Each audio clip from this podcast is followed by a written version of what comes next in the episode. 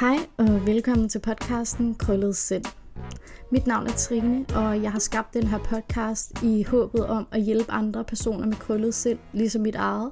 Og det vil jeg rigtig gerne gøre i det, jeg gerne vil sætte fokus på de udfordringer, vi kan have. Og det skal ske igennem den her information og dialog og den viden, som podcasten vil give. Og det vil jeg rigtig gerne gøre, uden at det skal blive en form for undskyldning eller en stigmatisering af sindslidelser. Velkommen til.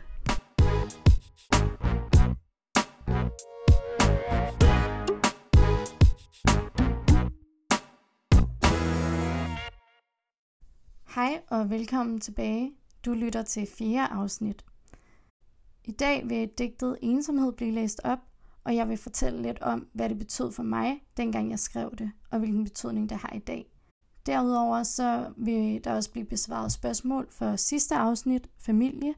Så vil jeg bare sige tusind tak for alle jer, der lytter med derude. Jeg er oppe på 300 lytter nu, og jeg er blevet så overvældet over alle de her fantastiske opbakninger, der har været, og søde beskeder, I alle sammen har skrevet.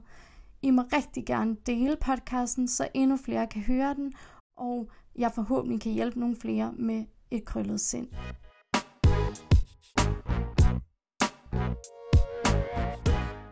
Digtet ensomhed kommer her. Ensomhed, som var jeg blind. Ensomhed, hvad vil du her? Jeg har så meget at give. Men det virker, som var jeg glemt. Jeg mærker smerten hos folk. Jeg fornemmer kærlighed og had. Utryghed og svigt. En offerrolles pligt. Offer for at være ærlig. Ærlig er nok at være færdig. Færdig med alt det, der gør ondt. At bryde dynamikker, der aldrig var sundt. Et sort får. Et ondt år. Jeg giver aldrig op, men ser kun fra, når nok er nok.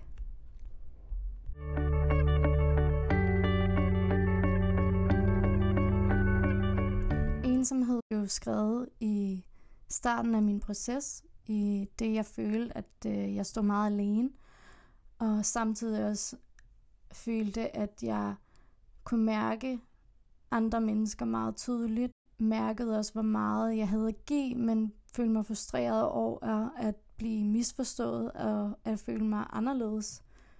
Særligt det her med, jeg skriver jo, ærligt er nok at være færdig, færdig med alt det, der gør ondt. Og ærlighed for mig er sindssygt vigtigt, og det har det altid været. Jeg har altid også haft det lidt som en af mine dæmoner, i det, at jeg har haft svært ved nogle gange at lægge låg på min ærlighed, som ofte har såret andre mennesker. Og det er jo også en del af forklaring på, hvorfor er det, eller hvad er det, der sker, når man har ADHD. Og det er jo også, at man er meget impulsiv, og man glemmer nogle gange at tænke, før man taler. Derudover betyder det her digt rigtig meget for mig, i det jeg følte, at mange andre mennesker de havde svært ved at forstå mig. Måske uden jeg prøvede at forklare dem, hvad det var, der skete inde i mig. Jeg trak mig rigtig meget, og jeg følte mig ensom, fordi at jeg var rigtig bange for, hvad folk syntes om mig, og jeg var rigtig bange for, om folk ville tænke, at jeg bare så mig selv som et offer, og at det var synd for mig. Og det gjorde, at jeg holdt rigtig, rigtig meget smerte inde, og holde det for mig selv. Det gjorde jo bare, at jeg fik det meget værre. Jeg havde rigtig svært ved at bryde den her dynamik, og de her dynamikker, jeg havde til mine medmennesker, fordi jeg var rigtig bange for, hvad de ville sige og mene om mig. Og det gjorde også, at jeg nogle gange følte mig som et sort får, eller det har jeg ofte gjort i min familie, i det jeg også er efternøleren, og jeg har to ældre søskende. Og jeg ofte er den, der måske siger de ting, der er lidt svære at snakke om. Dem siger jeg altid højt, og jeg er ikke bange for at, at stikke lidt dybt til andre mennesker. Men det gør jo også, at folk nogle gange kan trække sig, fordi at det bliver for meget for dem. Men for mig er det bare så vigtigt at snakke højt om det, der er svært, fordi det fylder så meget ind i mig, hvis jeg ikke gør det. Og det er det her digt nok et meget godt bevis på.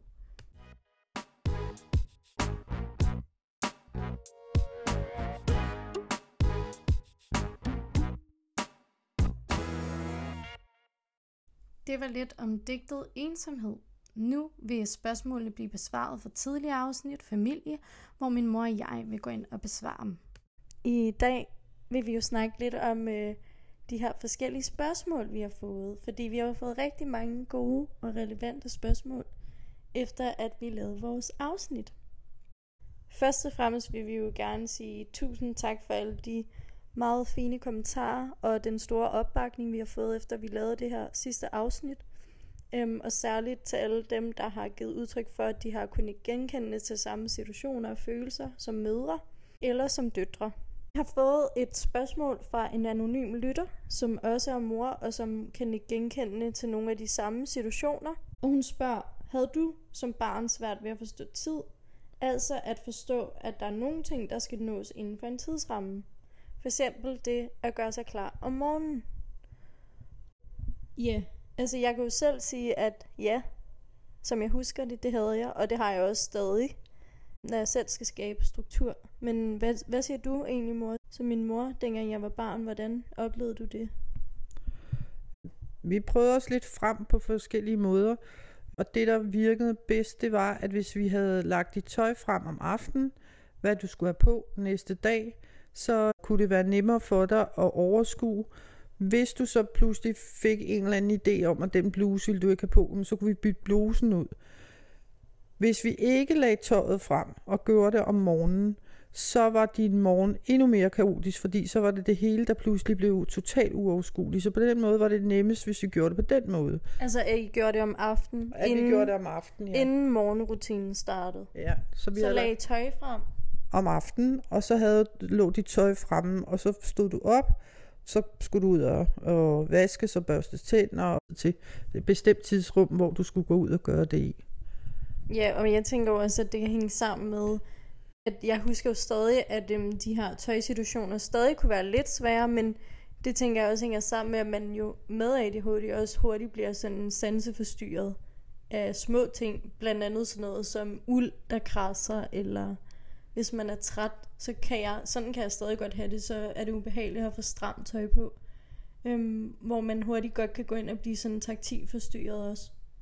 Og derfor kan det jo godt være en frustration for et barn, men et barn kan jo have svært ved at sige det og sætte ord på sådan nogle ting. Du var meget bevidst om, øh, at dit tøj som regel altid skulle sidde meget stramt. Dit hår skulle sidde meget stramt. Fordi du kunne bedre mærke dig selv, når du øhm, havde dit tøj, der skulle være stramt. Hvis bukserne var så var for løse, så kunne det godt blive et problem, når hun, du fik det på om morgenen. Og det var det, der nogle gange gjorde, at vi så måtte skifte tøjet ud. Det hænger jo også sammen med det her med, at man med ADHD har svært ved at mærke sin krop, ikke? Ja. Tænker jeg, at, at det, at det så bliver stramt, så mærker man bedre efter. Ja, så kan du mærke dig selv lige præcis. Så, øh, så det var lidt nogle udfordringer, vi havde, specielt når du skulle have sko. Ofte så øh, krøllede du tær sammen, øh, fordi du ville have dem siddende så stramt som overhovedet muligt, og det var ikke særlig sundt, så det var lidt svært indimellem at skulle ud og hente tøj med dig.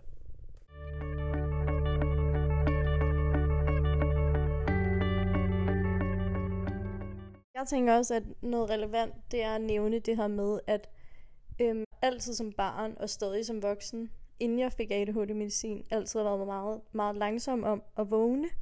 Og det har jo også noget at gøre med, at ens hjerne altid kører på overarbejde. Og derfor vil det jo også sige, at man har en motor, der er langsommere om at starte end andres. Og det tænker jeg også var meget tydeligt, da jeg var barn. Men jeg kan særligt huske det her med, at, at du tit også sagde til mig, selvom vækkeuret havde ringet tre gange, sagde du, Trine, nu skal du stå op. Og så sagde du det igen. Og så sagde du det igen. Og så nogle gange kom du, imens jeg var i gang med at vågne, for du godt vidste, at jeg var langsom til at vågne. Og sagde, husk det her i dag, og gav mig nogle forskellige beskeder. Og når jeg så var vågen og nede og spiste morgenmad, så spurgte du mig, om, om jeg kunne huske de her ting, vi havde aftalt. Eller at jeg skulle huske det og det, hvor jeg var sådan, hvad? Hvad for noget? Det tænker jeg også er ret relevant at nævne, at det der med, at ens hjerne er langsommere til at starte, så at man faktisk ikke er klar til at modtage beskeder, før der er gået måske en time. Mm.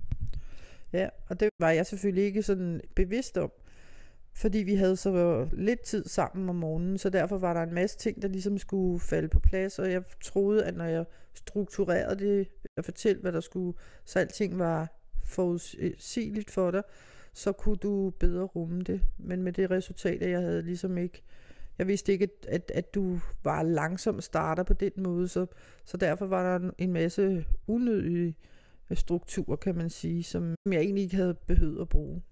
Men, yeah. men man kan sige, at du har forsøgt at hjælpe mig i bedste vis ved at hjælpe mig med at huske på de her ting, jeg har svært ved at huske også. Ikke? Jo. Men man kan sige, at, at noget, som vi måske har gjort mere brug af, efter jeg blev ældre, og noget jeg også selv har tillært mig som voksen, nu når jeg bor alene, det er det her med at starte i rigtig, rigtig, rigtig god tid om morgenen. Altså selv i dag kan jeg stå tre timer op, før jeg skal være på studiet, og stadig for travl. Altså fordi, at, at jeg har virkelig brug for at starte langsomt. Og det husker jeg også, at de morgener, hvor vi var oppe samtidig, og måske spiste morgenmad sammen, og havde to-tre timer, at det var faktisk der, der var gode morgenrutiner. Hvad, hvad husker du om det? Det husker jeg også, altså når vi havde rigtig god tid, og det var sjældent, at der var det, fordi vi var fem mennesker, der skulle på et toilet om morgenen, så der var rimelig meget, at der skulle være meget struktur på. Tænker du ikke også, at det godt kunne være et godt råd at give, det her med, at for familier, der har børn, som har brug for ekstra meget tid om morgenen, at ja, så kan det godt være, at det er helt vanvittigt at stå op klokken 5, men at det kræver det også bare nogle gange, når man skal være i skole klokken 8, eller det her med, så må man, altså hvis man kan gå så tidligt i seng, at det, at det virkelig er vigtigt, fordi at jeg husker altid morgenerne meget kaotiske og stressfulde, men jeg måske også stået op klokken 7, altså eller halv syv, øhm, og du har måske du stået altid... tidligere op, ikke? Ja, ja øhm, og så blev du vækket før din bror og søster, så du havde endnu mere tid til det. Men ofte havde du svært ved så også at komme ud af sengen, ikke? fordi du var en langsom starter, som du selv siger. Jamen, jeg husker også sådan noget som lys. Det var sådan en del af, at man bliver sanseforstyrret, når ens system ikke rigtig er vågen endnu. Altså, at der har min bror jo altid kaldt mig piraten.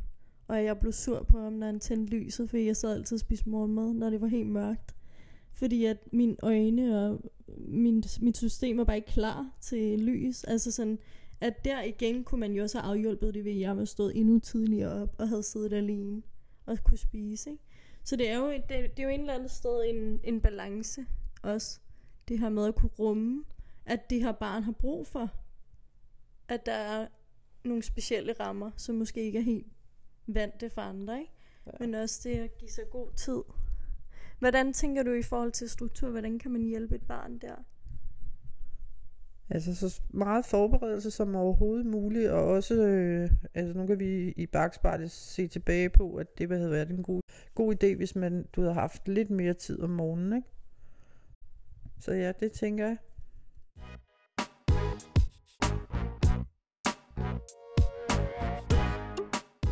En anden ting, jeg havde rigtig svært ved om morgenen, det var jo det her med at huske, hvad det var, jeg skulle, eller fastholde i de ting, jeg, jeg gjorde eller lavede om morgenen.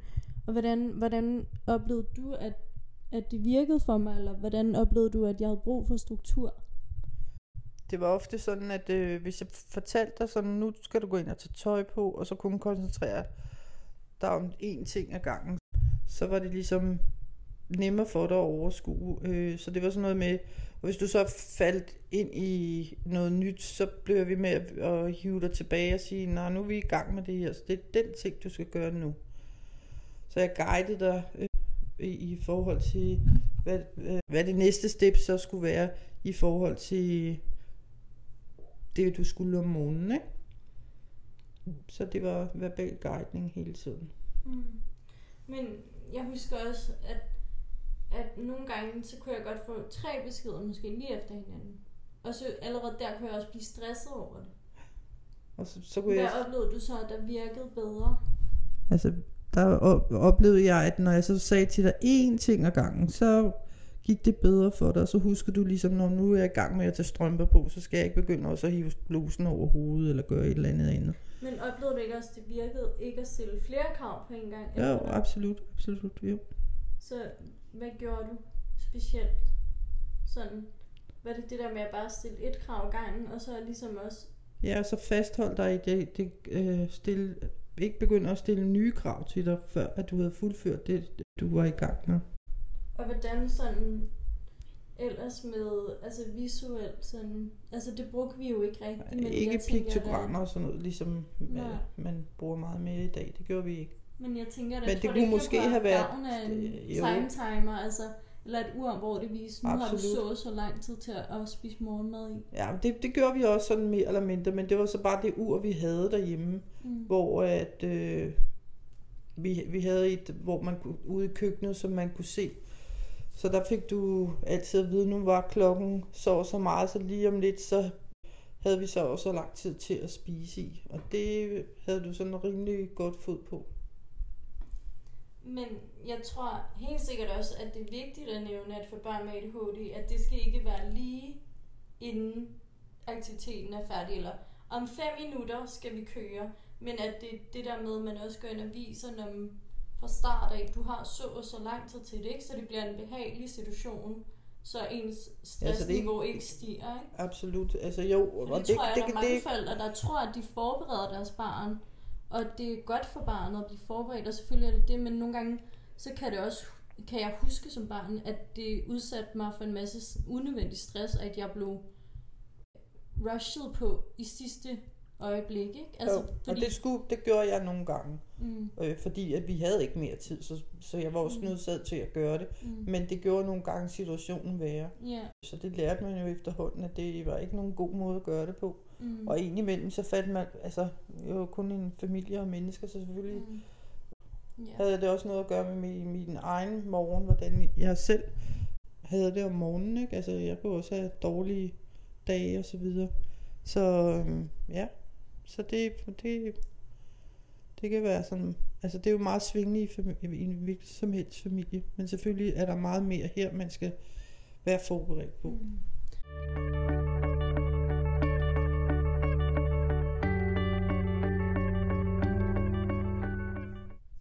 Struktur var og er stadig rigtig, rigtig vigtigt for mig, forudsigelighed. Men hvad tænker du ellers, der er vigtigt at nævne som gode råd til andre forældre, som oplever, at de har stresset morgener, eller børn, som har brug for struktur, eller har en ADHD-diagnose? Hvad kan du ellers sådan nævne af vigtige ting? Altså det, der var vigtigt, for eksempel havde du meget uro, når vi skulle spise, når du skulle sidde stille, og du skulle koncentrere dig om at spise for eksempel. Der havde vi nogle taburetter dengang. I dag har man kuglepuder, man sætter på stole, men øh, dengang der havde man ikke sådan noget. Så vi lige tog tre taburetter, som øh, vi satte oven på hinanden, som var sådan øh, ikke øh, de, sådan, så de sad lidt løst, sådan så du kunne vippe rundt på dem. Og det gjorde, at når du så spiste, så kunne du sidde og vippe rundt på de der stole, så fik du ligesom den der uro ud af kroppen, fordi du så kunne sidde og køre rundt på dem, uden at, at du skulle rejse dig fra stolen.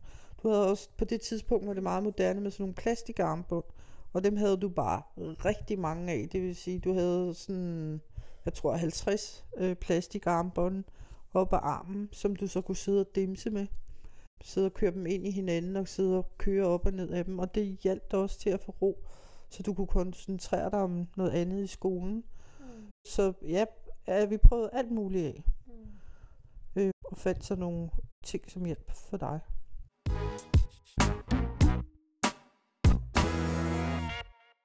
En sidste ting, vi kan nævne, det er de her bøger, jeg selv har lånt og brugt i forhold til skoleregi og min uddannelse.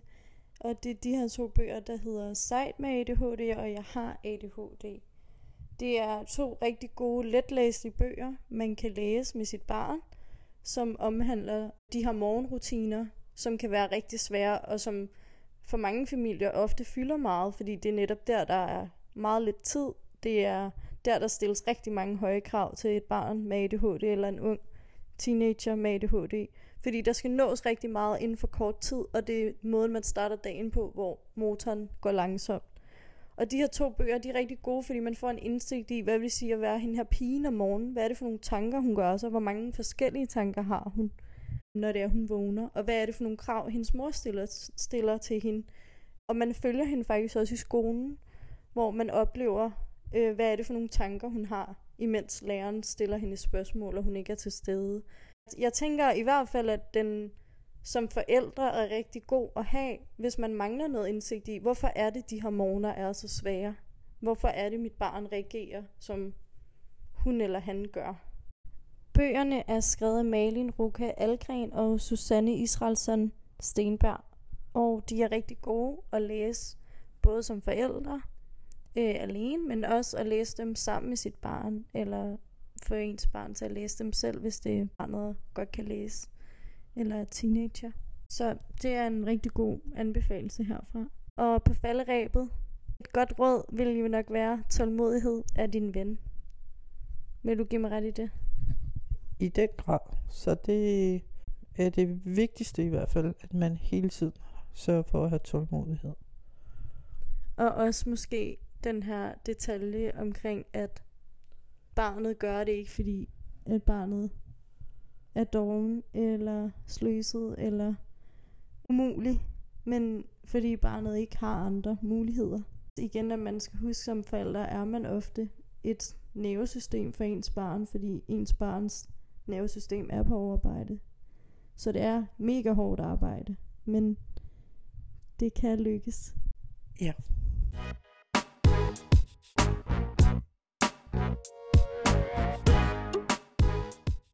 Hvis I har andre spørgsmål lignende de her, eller nogle helt tredje spørgsmål, så er I meget velkommen til at skrive til brevkassen krøllet sind gmail.com og det er med et O. Og hvis I har nogle flere spørgsmål omkring moderrollen, så må I meget gerne stille min mor, min kære mamma, nogle flere spørgsmål. Og mamma vil prøve at svare så godt hun kan.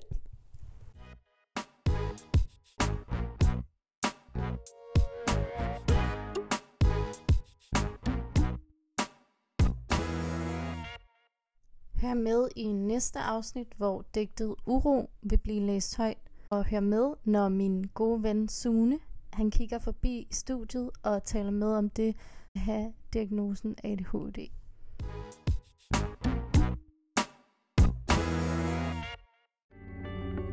Det var alt, jeg havde til jer i dag i podcasten Krøllet Sind. Ha' det rigtig godt, indtil vi ses igen, og pas på hinanden derude.